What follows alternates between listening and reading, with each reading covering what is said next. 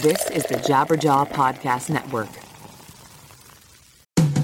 For years, I was so fed up with shampoo, I just stopped washing my hair. I quit completely. I was so sick of poofy, frizzy, limp hair, distorting my natural oils. Until a few months ago, I found Modern Mammals and it changed everything. And by the way, right now you can visit modernmammals.com and use code LSS for 10% off. So check that out. So, look, I heard about this through the podcast, and before I agreed to advertise, they sent it to me, and I was reluctant. But let me tell you, I should not have been. This stuff is absolutely magical. My hair felt better, smelled way better, and most importantly, looked better. And I know it will do the same for you as well. It doesn't have those hair ruining chemicals like other products, and it doesn't leave any leftover residues. It works. Don't believe me? Go read their awesome reviews online as well. Go to modernmammals.com and use code LSS for 10% off. Again, that's modernmammals.com for 10% off with promo code LSS. Don't forget to use our promo code LSS so they know we sent you.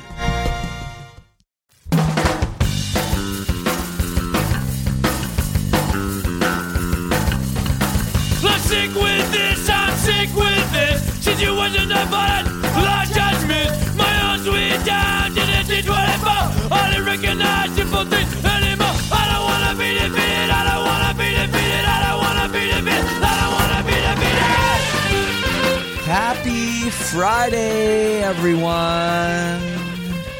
Welcome to another episode of Lead Singer Syndrome. I am your host, as always, Shane Told. And welcome to my podcast, where you can be a fly on the wall as I take you into the backstage conversations from one front man or front woman to another. And yes, it is not Tuesday as usual. Today is a perfect Friday. I bet you're all a little more calm on your commute, chilling out, about to hit the weekend maybe. But the reason this is going up early is because this is a very special episode celebrating a brand new record by Florida legends Underoath. That's right.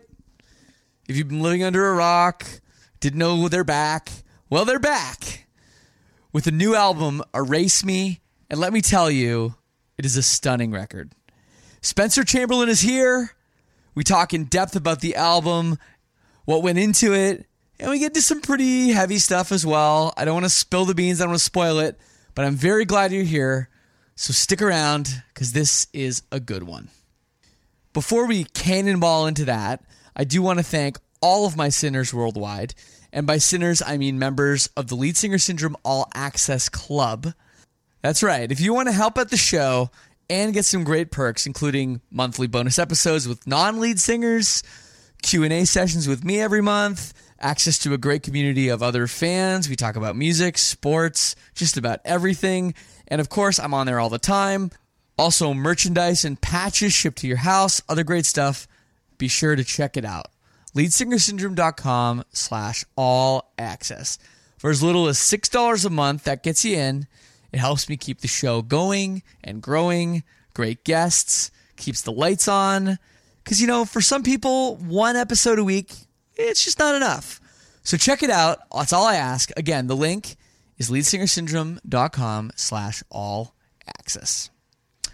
I do have a New Year's resolution update for those of you who join me in solidarity to help each other out with our life goals.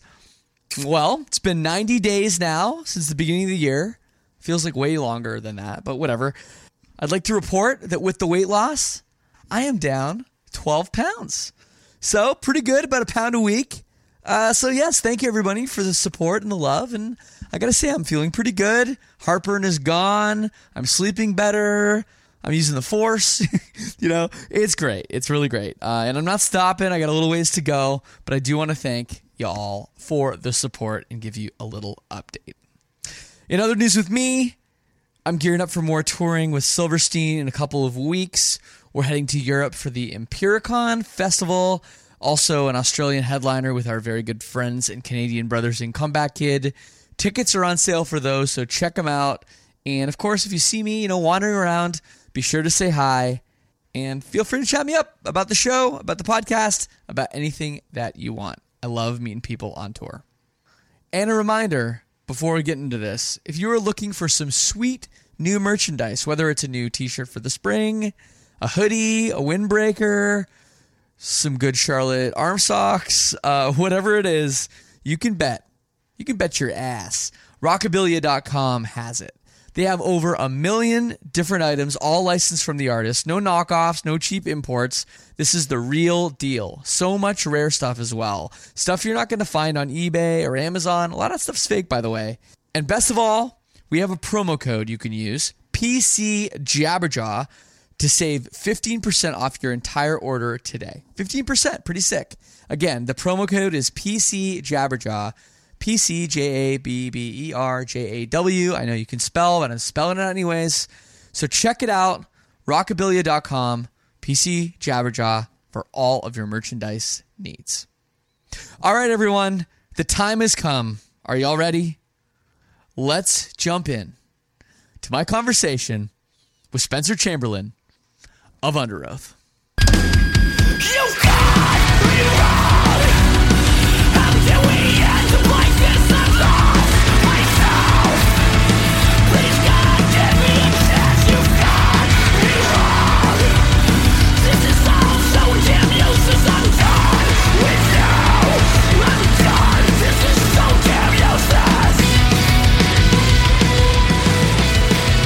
I am here. I am back with Spencer of Underoath. My dude, it is so good to have you back. I understand you've been swimming.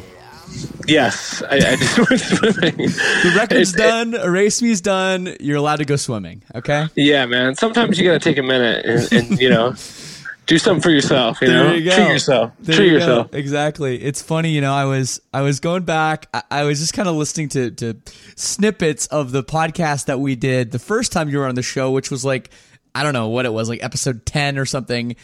And I, Like you two know, years ago, right? It was two. It was more than two years ago. Now it was like two Oh, wow. and a half. And at the time, if you can believe this, Underoath hadn't even gotten back together to practice yet. You guys oh, hadn't Oh, wow. physically been in the same room. And here we are now with a new record under your belt and all these tours you've done and everything. It's like, isn't it amazing how much can happen in two and a half years? Yeah, it, it is pretty crazy, man. It's it's definitely wild. I think about that too, like looking back at uh, my life and and some of like maybe the harder times. Like, oh man, it was like three years, three years of hell, you know. But it's like, man, you can do a lot in three years and get a lot of shit done and and Yeah. work on yourself. And like in this case, it was our band. You know, like these past two years since I talked to you, it's been like.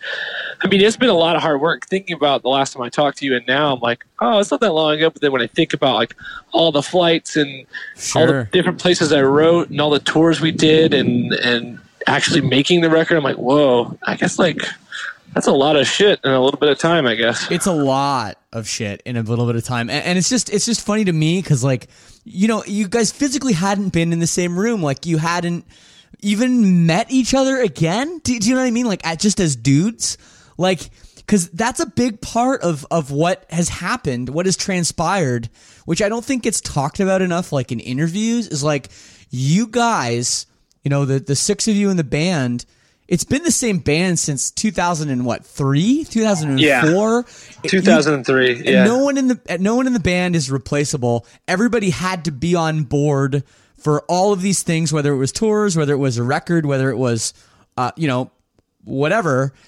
And that happened, and that must have happened from a personal uh, standpoint. Yeah, man, I, I feel like it was one of those things to when people asked, "Are we going to make a record? Are you guys going to make a record?" Are you, like you just cashing it in, get get big money for a reunion tour. It's like that's not. Yeah, none nothing to do with any of that. Like we weren't, we didn't want to put pressure on anyone to make a record yet when we weren't. Uh, you know that it was like such a new relationship again. It's like Right. it's like it's like mending a relationship after like cheating or something. Like it's really fragile. I feel like Yes. maybe it's not as bad as that because I feel like you can never trust someone like that again. But you know what I mean, like comparable I to that. Like we we were, you know, there was just a lot of of stuff that had to be worked out. I think most of it was worked out as individuals on our own. Like I had to do a lot of work on myself, and so did Aaron, and so did Tim, and everyone in between. Like went through a lot, you know, from being in the band as teenagers until the breakup, and then you know getting back together. Uh, you know, the idea was like we, we, the the idea was to get back together to play shows again because we owe it to everyone because the farewell tour was so shitty and short. Yeah.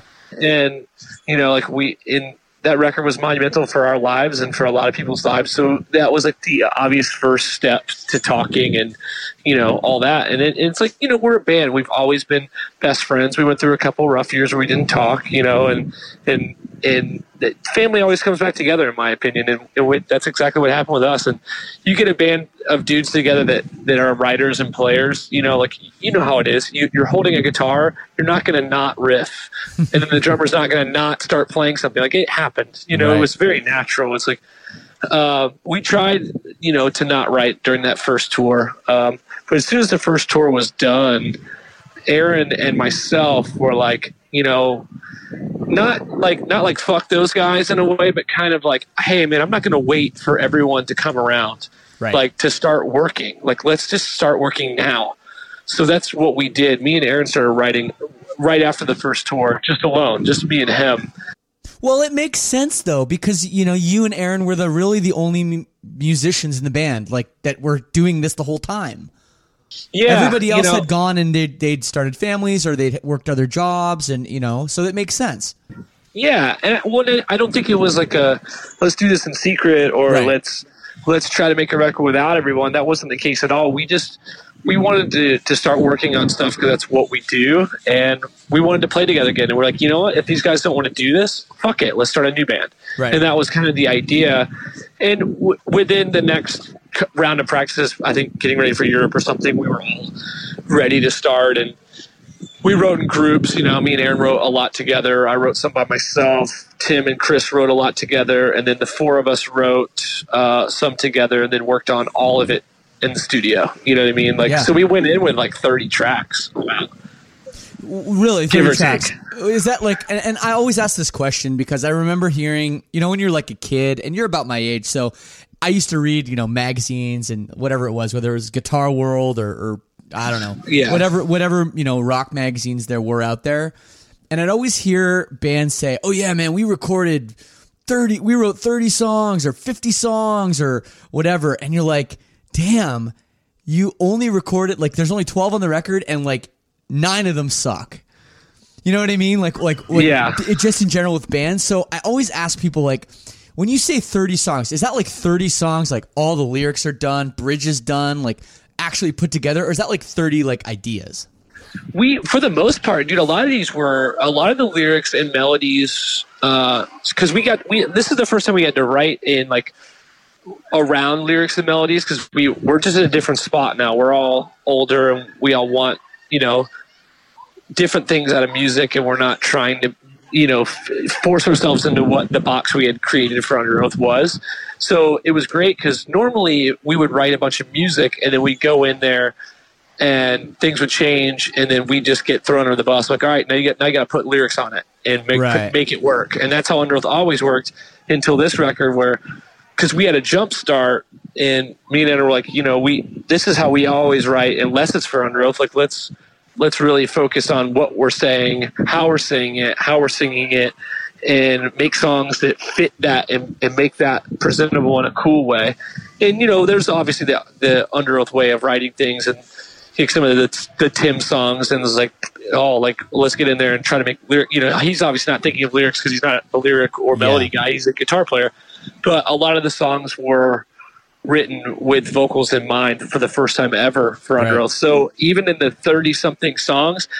You know that we brought in like a lot of it would be like okay this chorus is awesome and the lyrics are great the melody's great the the verse is okay and the bridge is shit. So let's write a new bridge or take a bridge from this song that's awesome and, Right, and make right, the right, the verses better and like you know it, it wasn't like 30 amazing songs. It was like, you know, we wrote some in the studio as well. So there was uh there was a lot of great songs that the world could have heard, I feel like, but they weren't going to be Underoath until the four of us got there because it's like the four main people that actually play the instruments on the records, which is me, Aaron, Tim, and Chris. You know, uh, so once the four of us got in a studio setting together, that's when like it really came alive. But yeah, a lot of the a lot of the melodies or, or or lyrics even on some of the songs were some of the stuff from our very early on demos for writing. Like Right. it didn't for the first time ever it wasn't like, oh we'll change every change the lyrics change this. Like, no, let's like if this song isn't cool enough, like, let's make the music cool around with like the vocals were were there. That's interesting. This is also the first record that we worked together on. Like even though we started with the writing like in separate groups, this is the first record that we didn't just fight through and one guy got his way on this song, the other guy got his way on that song. You know, this was a this is a, a record to where we all six love every single track on the record, and that's never happened for a Really? group, Well, ever. it's ever. weird because I know you guys used to have, you know, I remember I watched your your DVD with Matt Squire talking about your band and how unique you guys are and how everybody every band member has veto power. So like if anybody Yeah. isn't isn't happy with something, they can say no and you pull the plug. And that's like Tim Tim talks about it like in in you know depth on the on the DVD saying like, "Oh, you know, it's it's art and if the second that someone's not on board, it's it's it's it's you drop it. But I mean, now you're saying maybe that wasn't 100 percent true. I think that's how it always was in the past. Like I, in the past, someone that's never written a single note for Under could walk in the room and go, "I don't like it. I don't. want- I'm not going to play it. I don't like it," and that's it. Mm-hmm. No, no, no constructive criticism. No, like, no, like, oh, I think the verse could be stronger. Like, let me. I've got this idea. No, it was just like, I don't like it. No, that was how it was. You know. And this time around, it was like, if if a couple of us were feeling a song or an idea and someone wasn't, you would speak up and, and work on it. And like we'd be like, cool, all right, Tim, I don't want to make another song that sounds like another B side from, you know, Define the Great Line, but let me get in my hands in there with you and like I want to get to a point to where I feel it the way you do because you, I, you know, you're one of my best friends and someone I've played music with my whole life. So if you're feeling it, there's obviously something there. So let's work on it and let's get it there. Right. And like, and that's not saying my opinion's better than his. That's just saying like, let's all be stoked on it because right now I'm not stoked on it. But instead of me saying no, it was like, okay, cool. Like Chris and Tim, you're really feeling this. Squire, Matt thinks it's a good, it's a good start. Like, let me get, let me make, you know, maybe the vocals will really make me happy. You know, like let me just start working on it, or you know what I mean. Like, I have a different keyboard idea or a different guitar idea. Like, what if you went there instead of there? Like, we actually work together and on all sides. Tim the same way. Tim and Chris on the songs that they would normally never have seen the light of day if it wasn't for us being grown-ups, which is so silly to think now. Like, Right. oh, it only guys it took you guys like how many records to learn how to to work as a group or a team and not be a bunch of babies about everything. Well, but you- yeah, I'm Sorry, go ahead, finish up. I, I'm pretty sure that's just the difference between now and then is that we everything I think everyone's confident in who they are. Also they're we are uh, we're able to look at things like men and and and talk things through as as a group, as a band and as friends. And as before, Re- Underoath records were made by a bunch of babies, in my opinion, Right. like a Well- bunch of kids that want to get their way. And it was like Right. if you didn't get your way, even if the song made your record, like you saw the guy pouting about it in the corner, like all upset. And, like it was, it was. I mean, it was always like that. So Yeah, and then how's that happen when you someone wants to play that song live? And Yeah, you just sucks. don't. Yeah. Well, um, Yeah. y- you know, you mentioned that that you're talking about Tim writing something that sounds like to quote you from a minute ago, sounds like a Define the Great Line B side. Now, how difficult is it when you're in a studio writing a record after what has it been eight years or something? Um, making a record, I should say. How hard is it to not compare your new stuff to something from your back catalog and say, "Oh, this sounds like this," or "We shouldn't do this because it sounds like this," or or did you have to just try to start with a clean slate?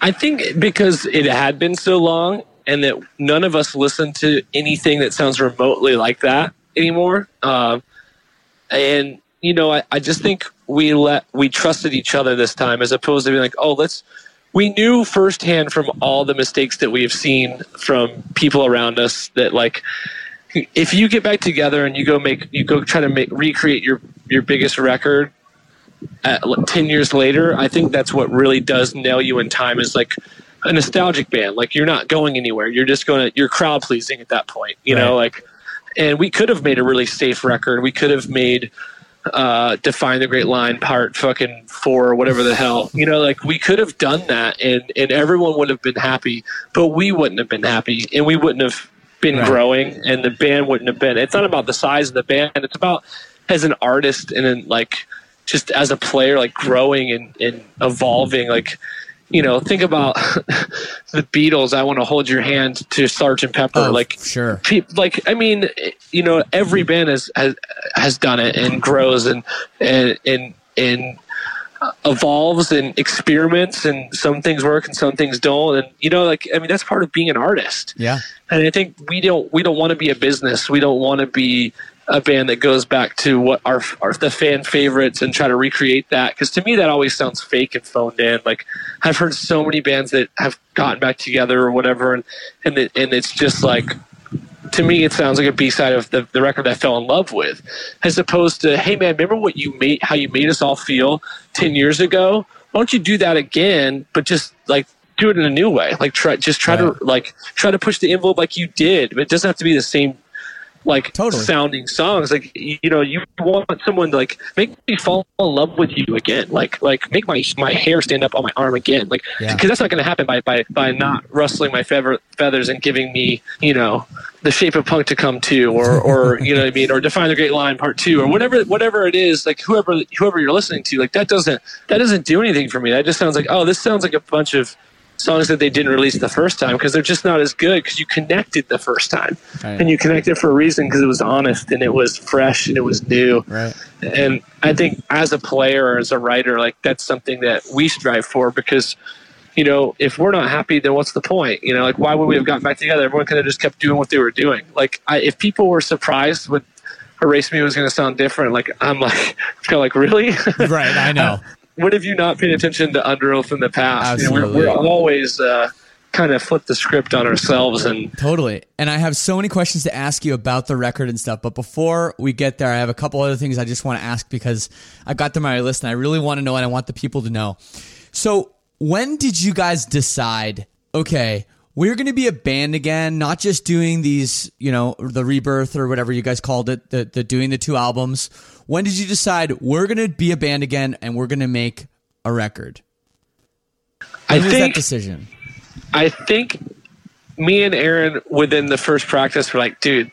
I mean, because me and Aaron have been playing music this whole time. Like, God, why aren't we playing together? You know, like this is Right. retarded. Uh, and and I think after the first show, or a couple shows in on the very first tour, I was like, dude, Wow. we we've got to we've got to make a record.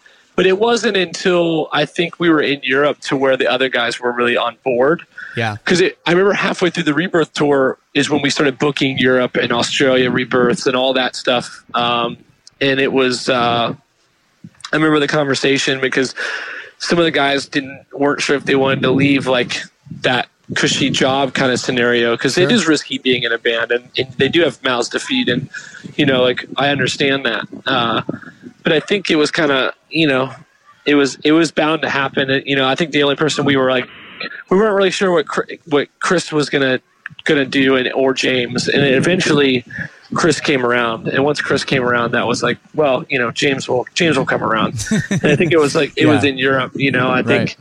And Chris came around full force. You know, he, I mean, he's he's music twenty four seven now, which is a beautiful thing to see because he's creating even outside of Underoath as far as like working on like short film soundtracks and like really dove into his instrument. Good and- for him. That's and- awesome. and, yeah, I really see him as like a most improved player. You know what I mean? Like that dude Absolutely, is is That's, definitely that's yeah. amazing. And and um, you guys are on Fearless Records now, which is a brand new label for you guys. I'm sure when you announced, "Hey, we're back together. We're going to make a record," through your management or whoever, however you did it, you must have had a lot of people wanting to put out "Erase Me," or the record that became "Erase Me." You know, I sh- what I should say, but um, how was that decision? That must have been difficult for you. I mean, you'd always been with Tooth and Nail. Which I guess Oh, didn't which- really make sense anymore to be on the label. Um, so No, walk me it- through and that it- that how you got hooked up with uh, Fearless. Well, well, it's fearless. It's Concord Fearless. It's like a Right. they're the Concord owns Fearless, and you know, it's like BMG Rise. You know, it's it's Mm-hmm. Yeah, yeah. like we, who we talked to as well, uh, BMG, and we talked to Concord, and, and Concord just, eh, I don't know, it just seemed like, first of all, we we I. It might have been me. Oh, I know it was me. I'm just trying not to sound like an asshole, but I was. I I I said that I'm not going to make a record if it's going to come out on Tuesday now. I said that it's not worth my time. Uh, I, you know, I, I was still writing for Sleepwave, and you know, like I was touring, and, and I was like, I just don't think it's because Tooth and Nail is about half the size as it was when we were active. You know, That's true. uh, they, they've really downsized, and they don't have any sort of reach. And it's been the the only hindering in our band, like is is some of the, the the places that we go to that records when records actually were sold or whatever, like you couldn't get them there, you know, Right. because of Tooth and Nail, because they didn't have that there. So that was like, dude, you know, it's smaller than it was. We owed them one more record, so we we spent our own money. Everyone thinks that we're just cash grabbing over here Oh, or whatever really? we did. We took rebirth money and we bought ourselves out of we bought ourselves out of of our contract. Oh, wow. I had no uh, idea. Because That's we, crazy. We we believed so much in this band and in our fans and and the support we've had that we just feel like it should be heard. yeah. And if it's on tooth and nail, it won't be, you know, like, or it won't be as heard as much. Yeah. Or we won't have the opportunities to, to let people hear it. So, uh, there was a lot of labels that, that came to mind. Yeah, I thought Epitaph might, you know, might be the label since you worked, you know, with Sleepwave and everything. Yeah, well, I just didn't have a great experience. You know, I'm sure they're a great label, but for me personally, it didn't. Right. I didn't have any communication with them, and I don't like that. I like to be hands on, and I like to feel like someone wants me there, not like, oh, well, we'll put out your record. You know, like, sure, like I want someone to to to be as excited as I am, or there's no point. And I think Bob and Ginny at Fearless and, and the Concord, the radio department at Concord, knowing that by hearing the demos, like, well, we can actually have some radio for the first time. Like, that'll be a tool that will help us, you know. Uh, and uh, they have Concord as a very impressive radio department, and, and Ginny and Bob, the pe- the main two people at Fearless, it, they were like as excited as a band member hearing the songs, and I just thought, you know, we all thought that was that was sick. You know, like that's the kind of people you want working for you, people that think that it's the best thing they've ever heard. Otherwise, you know, how are you gonna get the proper, you know, push when you're not, you know, that that's their job is to give this to people and to and to convince people why they they want it and why it should be and it uh, you know here not there or whatever and and seeing people that excited about it really was was awesome. Totally, man. Well, talking about the record, uh, when everyone hears this, the record will be out. Uh, I have had the chance to listen to it all the way through three times. Sick. I think the record is amazing. I, I Thank love you. it. And and what struck me about the record, you know, the first time I listened to it, and I, I decided, all right, I'm gonna I'm gonna gonna you know, kind of t- shut everything out. I'm not gonna like listen to it while I drive or anything. I'm gonna like really listen to this record. And the second that that the record was finished, after I heard, well, I heard the bonus tracks too, but the second after I gave up, the last song was over. Right. I wanted to listen to it again.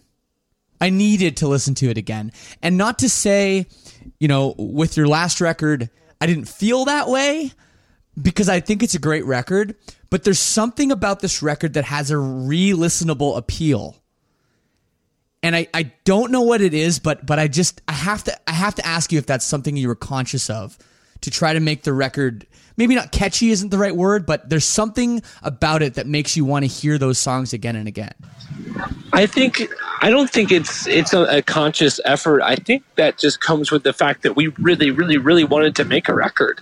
You know, the last record we made, you know, you you know how it is being in a band. Like you get on a touring routine and you have to put out a record every two years, which means you have to write it this time and take off to do this, and then Right. you're in the studio by this time. And it's like it's not a lot of time to to let your mind be creative and and and have the things that you need to say at, at the proper time to get them off your chest. Like a lot of things aren't there yet, and like just in your brain or whatever. And I think we were just overdue. And I think it's, it's just a very urgent record. When I hear it, it sounds like Yeah, like a good word it needs it. to it needs to be heard, and, and, and, like like people need to hear it. And I think that's you know like like you said, you heard okay. I, I didn't realize you were going to hear the two bonus songs, but those songs are great too. But the reason like I didn't want to put too many songs on the record because I think people get bored and that's like even when you're like planning a set list, it's always hard. It's like how do you you know, how do you keep people from being like, okay, I've had enough Underoath for tonight, you know, like we'll see him next time and leave early, you know, because it's like it, it, it's a hard thing, like especially nowadays, like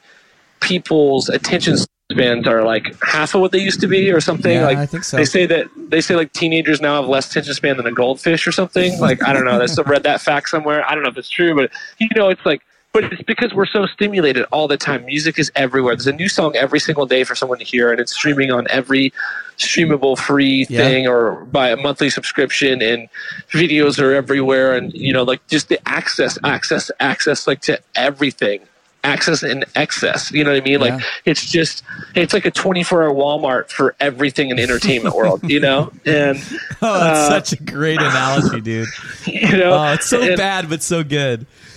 But I don't, I'm, and I'm not shit talking. I'm just like it, it's just where the world is at right now. Yeah. Uh, and I think that you know we we picked the right the song. We, we had so many other songs. Like the record could have gone so many different directions. But it's like I read an interview with Trent Reznor one time when he's like talking about when he starts writing a record, he knows within the first couple of songs whether it's going to be electronic record or a rock record. Wow. And I thought that was really interesting, and, and I think I, I kind of saw myself in that scenario at this time where we were, you know, well, these are really strong, so like we've got to make songs that feel like to pick the right songs, the best songs that make this feel like an album, not just like, Yeah. oh, I want to stream the single and then listen to the, I don't know. I know it's a dead format, the album, like my manager tells me, and everyone thinks that, you know, people don't listen to albums, but I still want to make them that way. Yeah, no, no, fuck that. I don't agree at all. I don't think it's a dead format at all. I don't care Yeah. about the mainstream single, radio, pop. Like anybody that's into rock music wants to listen to an album. I mean, that's Yeah. I don't. I, I mean, I believe that. I don't, I don't believe it's a dead format. I sure hope so because that's you know. what I, I that's what I want. I like to I want to like go on the journey. That's that's another thing. Another reason why I hate singles. Like a lot of kids lost their mind when they heard Rapture, and I'm like, yeah, but you got to think what would Underoath done to have set you up for that, and Right. where will their album go? And Right. obviously, I don't care if you're mad because I love the song and it's, it has its right place for the record. But like, and we're never going to make people happy. That's just how it is with music. But uh, like, I just thought about that. I was like, I I don't like putting out the first song ever because I like for people to hear the first song and it just like whoa, you know, like uh and uh yeah, it's like now that you've heard the record, like it all kind of makes a lot more sense. Totally. Oh, it totally does. It totally does. And and, and you know, you, it's funny you brought up Trent Reznor, Nine Inch Nails, a minute ago because when I heard uh, the first track released on my teeth, you know, before I'd heard the whole record, I thought to myself, "Damn, this is like a Nine Inch Nails vibe, kind of, you know, going on." Uh, and there's a Yeah, few little, there's a few nods to Nine Inch Nails on the record, which is very cool. Um, but yeah, you know, it's it's so far, you know, until well, this go, this comes out because I'm going to put this out on the release date. But so far, on, the only thing the fans have heard are the two tracks "On My Teeth" and "Rapture," which are like track. Uh, is it track two and three? I think. Track two and three, yeah. A- and yeah, and I was actually, su- sup- I don't know, listening to the whole record, I'm surprised those were the songs you chose to lead with. I Um, you know that I, who, what was the decision there, or is there? I mean, I guess there's a lot of cooks in the kitchen.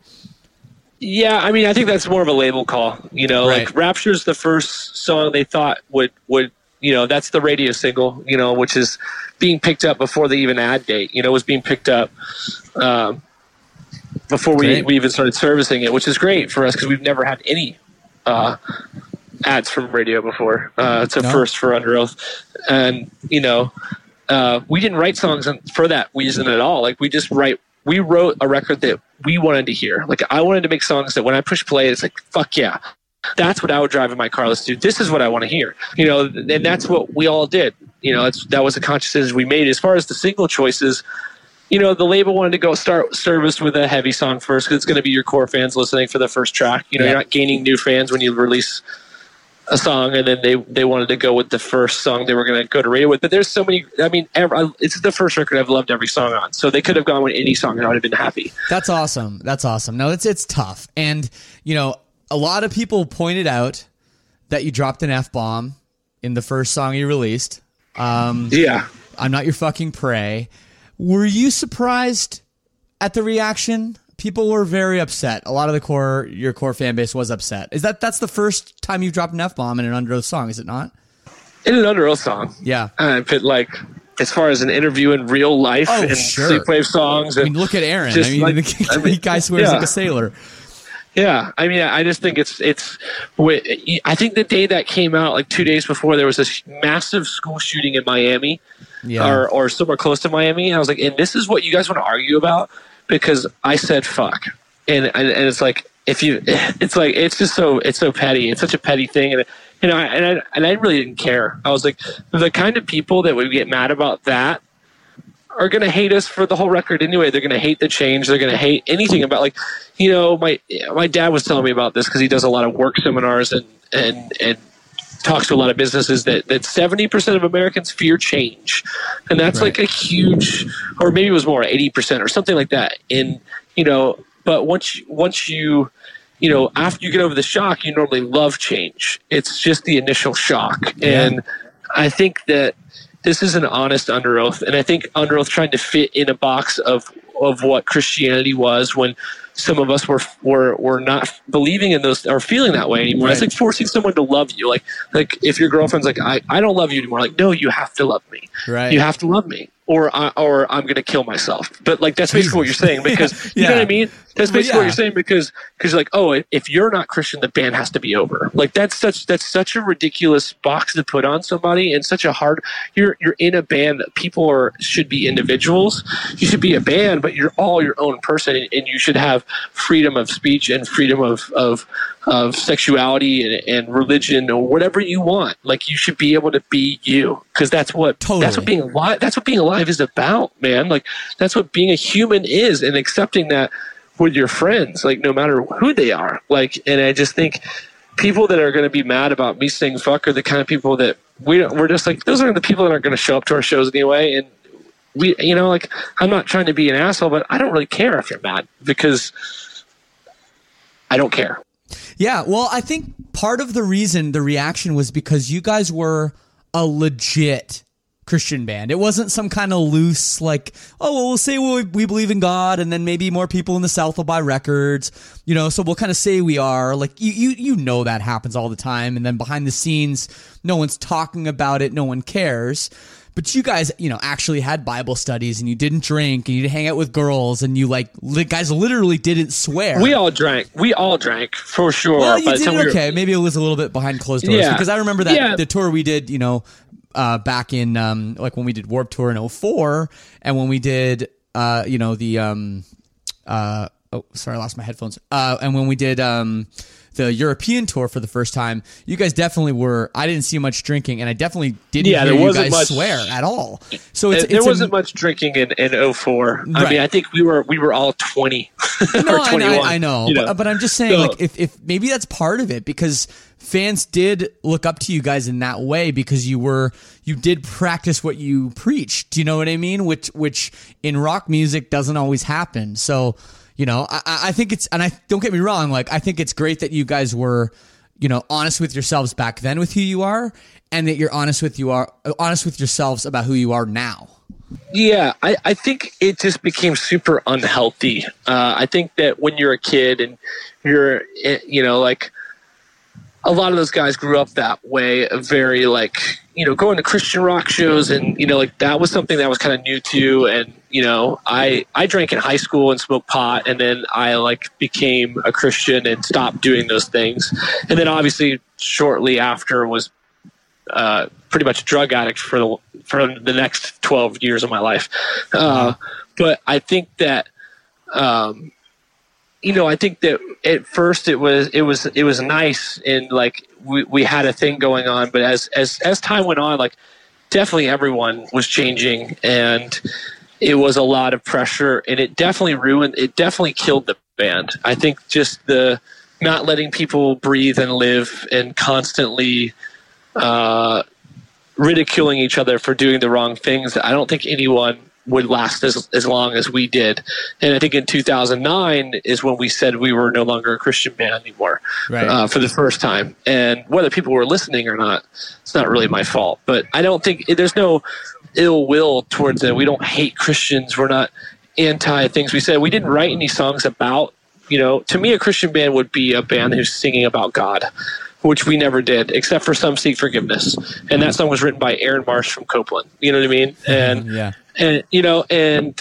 the that that's that's just not to me like I think putting any sort of any sort of category on music makes it makes it no longer universal, and I think that's really sad. Like, there's a lot of bands I related to that if if you would have told me so and so was a Christian band when I was a kid, I wouldn't have listened. You know, and that's a really that's that's sad. You know, I think we weren't singing praise and worship songs, and some of the guys in the band weren't feeling that way anymore. And, and you know, I think it's not uh, like losing faith. It's maybe more about gaining knowledge. And as people have Sure. gotten smarter and, and learned more about life and experience life, they're they're they're just like you know I don't think I you know fit into what you would consider a Christian, so I don't consider myself a Christian anymore. You know, I think the idea of who Jesus was is is the most beautiful thing, but the idea of the religion of constantly being judged and human beings telling other human beings how to live and all the all those rules that come with it is not a good life at least for me to live you know like i don't Yeah. I, I didn't i didn't feel the the community of that or the or the or the love or any sort of camaraderie with it i just felt alienated and ridiculed a lot and and definitely put down for having uh, addiction problems or depression problems. Like there was no there was no help there. It was all uh, you know. You don't talk about this thing because you're a Christian. You know what I mean? Like that. That's and that to me is super unhealthy. And I'm not saying that's how that's how it is. I'm just saying that's how it was for me. So it was easy for me to be like, you know, this isn't this isn't for me. Uh, am I in a bad place? Am I lost? No, I'm like for the first time in my life, I'm happy. I'm healthy. I've been off drugs for over like a year and a half. You know, like I'm like Good for you. you know, it's like I, the best things in my life have come with just like loving people and loving myself and just just uh, and just living my best life and trying to better myself every day and and I think Underoath is kind of all there. They, that I Yeah. don't think any, I don't know if anyone in the band considers themselves a Christian, quote unquote, uh, um, in that light. I don't think that Really? anyone's. That's because that's I have that as a question here, you know, because I I don't know, I, you know, all of you guys in the band are different people, and you have different thoughts and different opinions, and that's fine. So I kind of wondered if you know, in talking about the hundred percent veto thing that Underoath has, if anyone was like, hey, um. And th- news just in, like this is not the only f bomb on the record. There's more, even more prominent ones, which I want to ask you about because I want to talk about a couple specific songs in a second. But I just kind of wondered if anyone was like, uh, "Hey Spencer, hey Aaron, maybe we shouldn't drop like four f bombs on this record. Like maybe that's gonna kind of freak people out." No, I mean, honestly, like I'll write things the way I would say them. Like I would never cuss just for the sake of it to piss people off or to be like, we're not a Christian band anymore. Like, Right. no, I, I, you know, I just, I just feel like when it sounds urgent, like I, I don't, I don't like bands that cuss all the time, but when it's urgent, like it sounds right. You know, like Oh yeah, I don't absolutely. know. You know, like sometimes uh, speaking of Trent Reznor when he when he says it, or or Thom Yorke, or like Right. uh, or or um, like Daryl from Glassjaw, like when, when it comes out in that like urgent, like man, like it's like I'm not your fucking prey. Like that's what you would say to someone. It, like you wouldn't say I'm not your prey. You know what I mean? Like it just it just doesn't come out of my mouth Yeah. that way, or most people's that way. And I think it, you know, and I, and I would look, and then when I would record, I'd be like, "Hey, Chris, do, do you do you have a problem with like, is this?" And like, I was like, "Hell no!" I was like, "That that's that sounds right to me." You know, like I wouldn't just, I wasn't just sneaking it behind people's backs just to make to rustle feathers. It was just like, I think it was like a thing where it's like, "Hey, if anyone has a problem with it, then just speak up." You know, that's kind of how the new Underoath is, and I, I feel like anytime it's said, it's just needed, you know. And I don't think it's it's it's not really a huge thought of mine. It's not like a oh should I should I drop a dirty word or not? You know, to me, it's just like I'm writing. uh you know, lyrics to a, pa- uh, a a real case scenario song, something I lived through, and I need to Totally. get this off my chest. Oh, totally. This is this is therapeutic for me. This is something I need to say. Absolutely, And- and, I and get whenever- that, and I get and then that. when you track it and you hear it back and you're like you're like hell yeah man that that's that's the take and then oh wait but there's a dirty word in there should i like redo that and make it like not as impactful that's where I feel like no, I'm not going to make the song suffer. And if everyone agrees that this is the take, let's leave it in there. Yeah. And I think that's what we did. You know, I don't think it was a conscious decision. It wasn't like, you know, let's drop a fuck word in this song. Absolutely, man. Well, you know, it's funny. I have a note, another note here too that I was when I was listening to the record, and I really, and I didn't know that you had such a drug problem. Like I know it's been talked about, and I know you know, but geez, twelve years of you know of being an an addict. That's that's crazy. So congratulations on on being clean. But I really, I wrote my, I wrote this note here. And it's kind of weird. I wrote, it seems like the whole record is about addiction and also, it's about how Christianity in some ways pushed you towards that. That was the note I just made for myself. Is that accurate? I, I I feel like it's not like I don't think you can blame. I think you're responsible for all your actions. I don't think anyone Oh, can really push you like to do something or to not do something. I think it's the same way as I had this conversation on a radio interview the other day where we were talking about how do you get kids to not, you know, get involved in drugs and this and that and the other. And I said, well, you can't, man. I think the more you tell someone to not do something, the more they're going to want to do it. And I think it's not about telling someone not to do something. It's about giving someone the tools to to use when they're there, like when they realize they're in a, a spot. And that's something we're not doing as a as a human race. I feel like it's it's like it's not okay to talk about it. It's looked at as weak if you say, "Hey, I've got a problem" or "I need help." Like those are all things that are frowned upon, and I'm not sure why. Which is why people in our industry keep dying. I think it's just Right. like no one wants to talk about it, brush it under the rug. Like, you know, I wasn't even sure if I was, you know, there was years where I used a lot of drugs. There was years that I didn't use as much, but there was, it was never like, I never was really went longer than a week without using drugs. And there was times where it was every single day. There was times where it was all day, and there was years where it was like, oh, you know, once once a week or or, or twice a month or something like that. Like, Yeah. and I, I got to the point in my life where I got to the point in my life where I was like, well, shit, like, am I? And I guess, is this what an addict is? Feeling like it's okay right? just use, you know, and, uh, and, and I think that's where I kind of hit the wall with it, you know? Wow. Wow, man. Well, I'm I'm just glad to hear that you're that you're you're back. We have we have Spencer.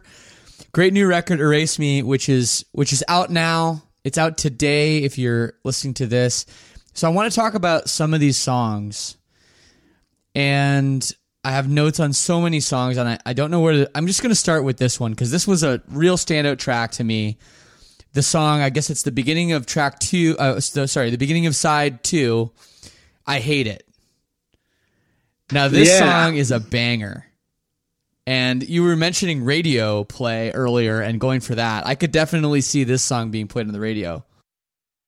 Yeah, I don't, you know, I don't think that's something we ever were conscious about in writing. It's just kind of naturally what we write, you know, going back to the things we grew up on and the things that we love.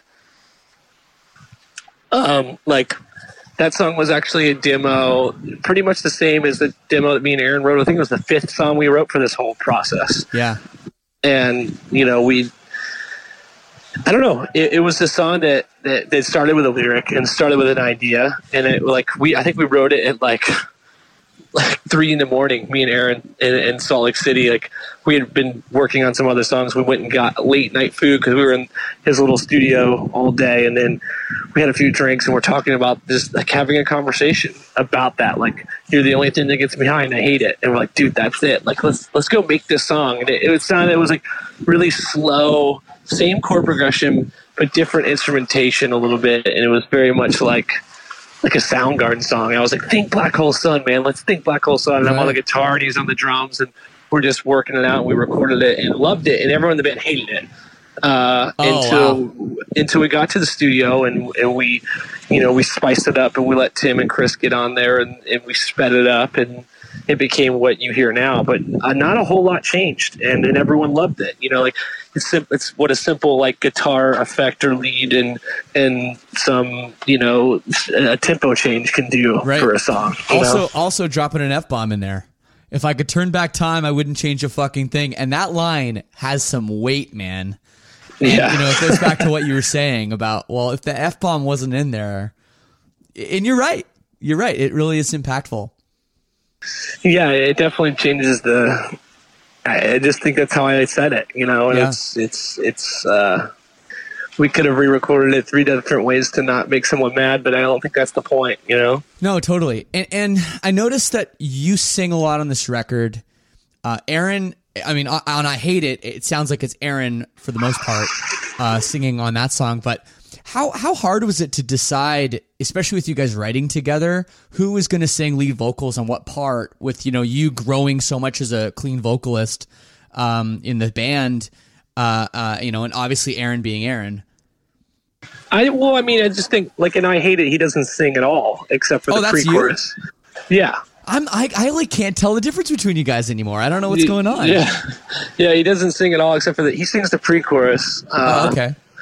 Yeah, most of the record, you know, it's like I'm the singer of the band, and Aaron does vocals as well. But you know, he's playing drums, and like Yeah, there's been a yeah. lot of times where we've done things on where he's like, "Well, I can't do it live, so you have to do it." So what's the point in that? You know, like we he Aaron sings when it's necessary, like as a breath of breath of air. You know, like it, and it to change it up a little bit. But like most songs, Aaron will you know, sing on the on the bridge or sing the, the pre-chorus or Right. something. But yeah, he, he, he you know he doesn't sing as much as he used to, and I don't I don't think he didn't want to. You know, I just think that he's in a different spot than he was. You know, Yeah. he used to be someone that was maybe more trying to seek attention, and now he's someone who's very confident in himself and loves playing drums. And he's like, I'm not going to sing unless it's like it would be better if there's two people singing here, like where we go back and forth sometimes. Wow. It's like, but yeah, I- think that was just pretty, you know, pretty standard. Like just a band being a band. You know, why Absolutely. why why not? And another track that stood out to me is uh, was Bloodlust, which seemed like kind of more like a classic Oath song. Um, what's the story behind that one? that song I, I mean that was one of the ones that tim had worked on at first that we didn't really me and aaron weren't feeling until we got our hands in there and it, and it turned into the song that you that you hear now um, that one is uh, i don't know it becoming it started off as one of my least favorites and ended up becoming one of my favorites over over time and i think that just came with uh, us just getting in there and communicating because I think it started off with just that like Radiohead sounding thing, and it just went forever, and it didn't really go anywhere. And then we got some guitars in there, boom, it became like a loud Underoath song, Right. you know. And I think that's uh, you know, uh, yeah, that was one that really came together in the studio, the studio, because the demo was uh, was nothing really. And for you, what are some of your favorites? Because um, those are those were kind of the ones that, that stood out for me as as definitely songs that I like. I really like the lead track too. Or sorry, the first song. I mean, it has to start somewhere. I, I thought maybe that would be one you'd put out first to kind of kick off the record. But um, for you, what what kind of stands out? I mean, they all do it in in, in different ways. Like I think I, we picked those songs because they were the most standout ones we had, and I I love them all. You know, like there's not a song I'm like, oh, this is my favorite song, and then tomorrow the other one's my favorite. Yeah. You know, it's like I uh, I really love. Um, I love the opening track. I really love "Wake Me." I think I love. I get. I give up. I gave up. I love. Yeah, I mean, I, I, I love Sink with You. I love them. I mean, I love them all. Like, I hate it. It's, that's a that's a huge one for me. That I was a big advocate for that song being on the record. I hate it as I hate it as my jam for sure. Sink with you is cool. I really like the surprise ending that you guys used. To, you know, at that kind of end of the side side one. It comes back, and I'm like, oh my god! It was like so sick. So that's a really really cool idea, man. No, for for people listening, if you haven't checked out the new Underoath record, it is amazing. Uh, I really like it. I think it's a an amazing way to come back. And you know, you referenced the shape of punk to come. And you know, we had a conversation just among some of you know some of the Silverstein guys and some of our friends. Um, not to drop any names, but we were hanging out with like Spitalfield and and we were hanging out with real friends and a bunch of Chicago people, and we had a conversation about if any bands have come back, you know, from a long hiatus, whether it's like refused or at the gates or whatever, and has made a record that was like mind blowing. And I don't know if anybody has, but to me, you guys have done it. So I, I Oh, uh, that that that means a lot. I I'm on board, that. and, and it's it's really great to talk to you, man. And um, before I let you go, is there any significance uh, with the title of the record, "Erase Me"? What's that? What's that mean? That's just a lyric from from I Hate It. Actually, Um, I just think we we're just kind of listening to it back, and we just we're picking out different phrases that we thought made a made a great record because it could be taken so many ways, and like you know, so much about us has changed, and and so much of us want a clean slate, and a lot of the record is about leaving that part of you behind, and it just seemed to kind of fit everything, and it seemed like a great title. I don't know. It is a great title. It's a it's a little bit of a throwback to a little bit of a shout out to Nine Inch Nails there too. Oh yeah, I guess so. Right? Don't they say in that that eraser song? It's uh, erase me, kill me, kill me. Yeah. Uh, yeah, yeah, yeah. But uh, dude, thank you so much. Um, I guess tell the people what's going on next. You guys have tour dates coming up. Uh, what's the Yeah, plan for the gonna- rest of the year? we're going to be touring pretty much nonstop. So, uh, yeah, you can expect you know more than one tour from us this year. So, uh, Awesome. our plan is to, to, to tour and go everywhere on this record more than once, hopefully, and and uh, try to see everybody, and then you know keep this thing going. You know, we're just going to keep keep on going as uh, Underoath, hopefully for another decade or, or more. You never know. Yeah, I love I love that, man. I love that. Well, Spencer, thanks for taking taking the time and uh, enjoy the rest of your day at the pool. Absolutely, man. Thank you, dude. Yeah, man, all the best. Take care. So there it is with Spencer. We got into some deep stuff there. Uh, it was great. It was great. I hope the nerds, the Underoath nerds, are happy. The casual fans happy as well. And I know some of you have not heard Erase Me yet. Go listen to the record. Do what I did, you know, really take it all in. And I don't know what happened when I listened to that record, but I finished it and I was like, I got to hear this thing again. Because this record is really, really dynamic. It's got a lot of layers to it, and you're going to miss a lot the first time. So hit me up. Let me know what you think of the record as well. I love this discussion.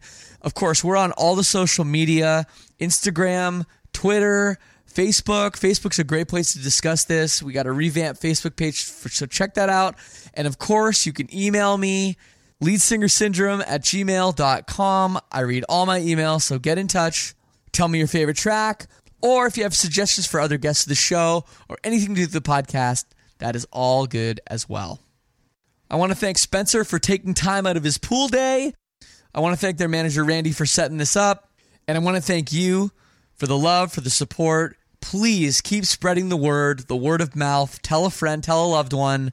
It really does go a long way in helping this thing keep growing.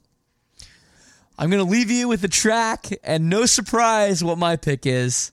A song we talked about a lot on this podcast. Here is a brand new Underoath track, I Hate It, on Lead Singer Syndrome. Peace and love, and we'll see you next week.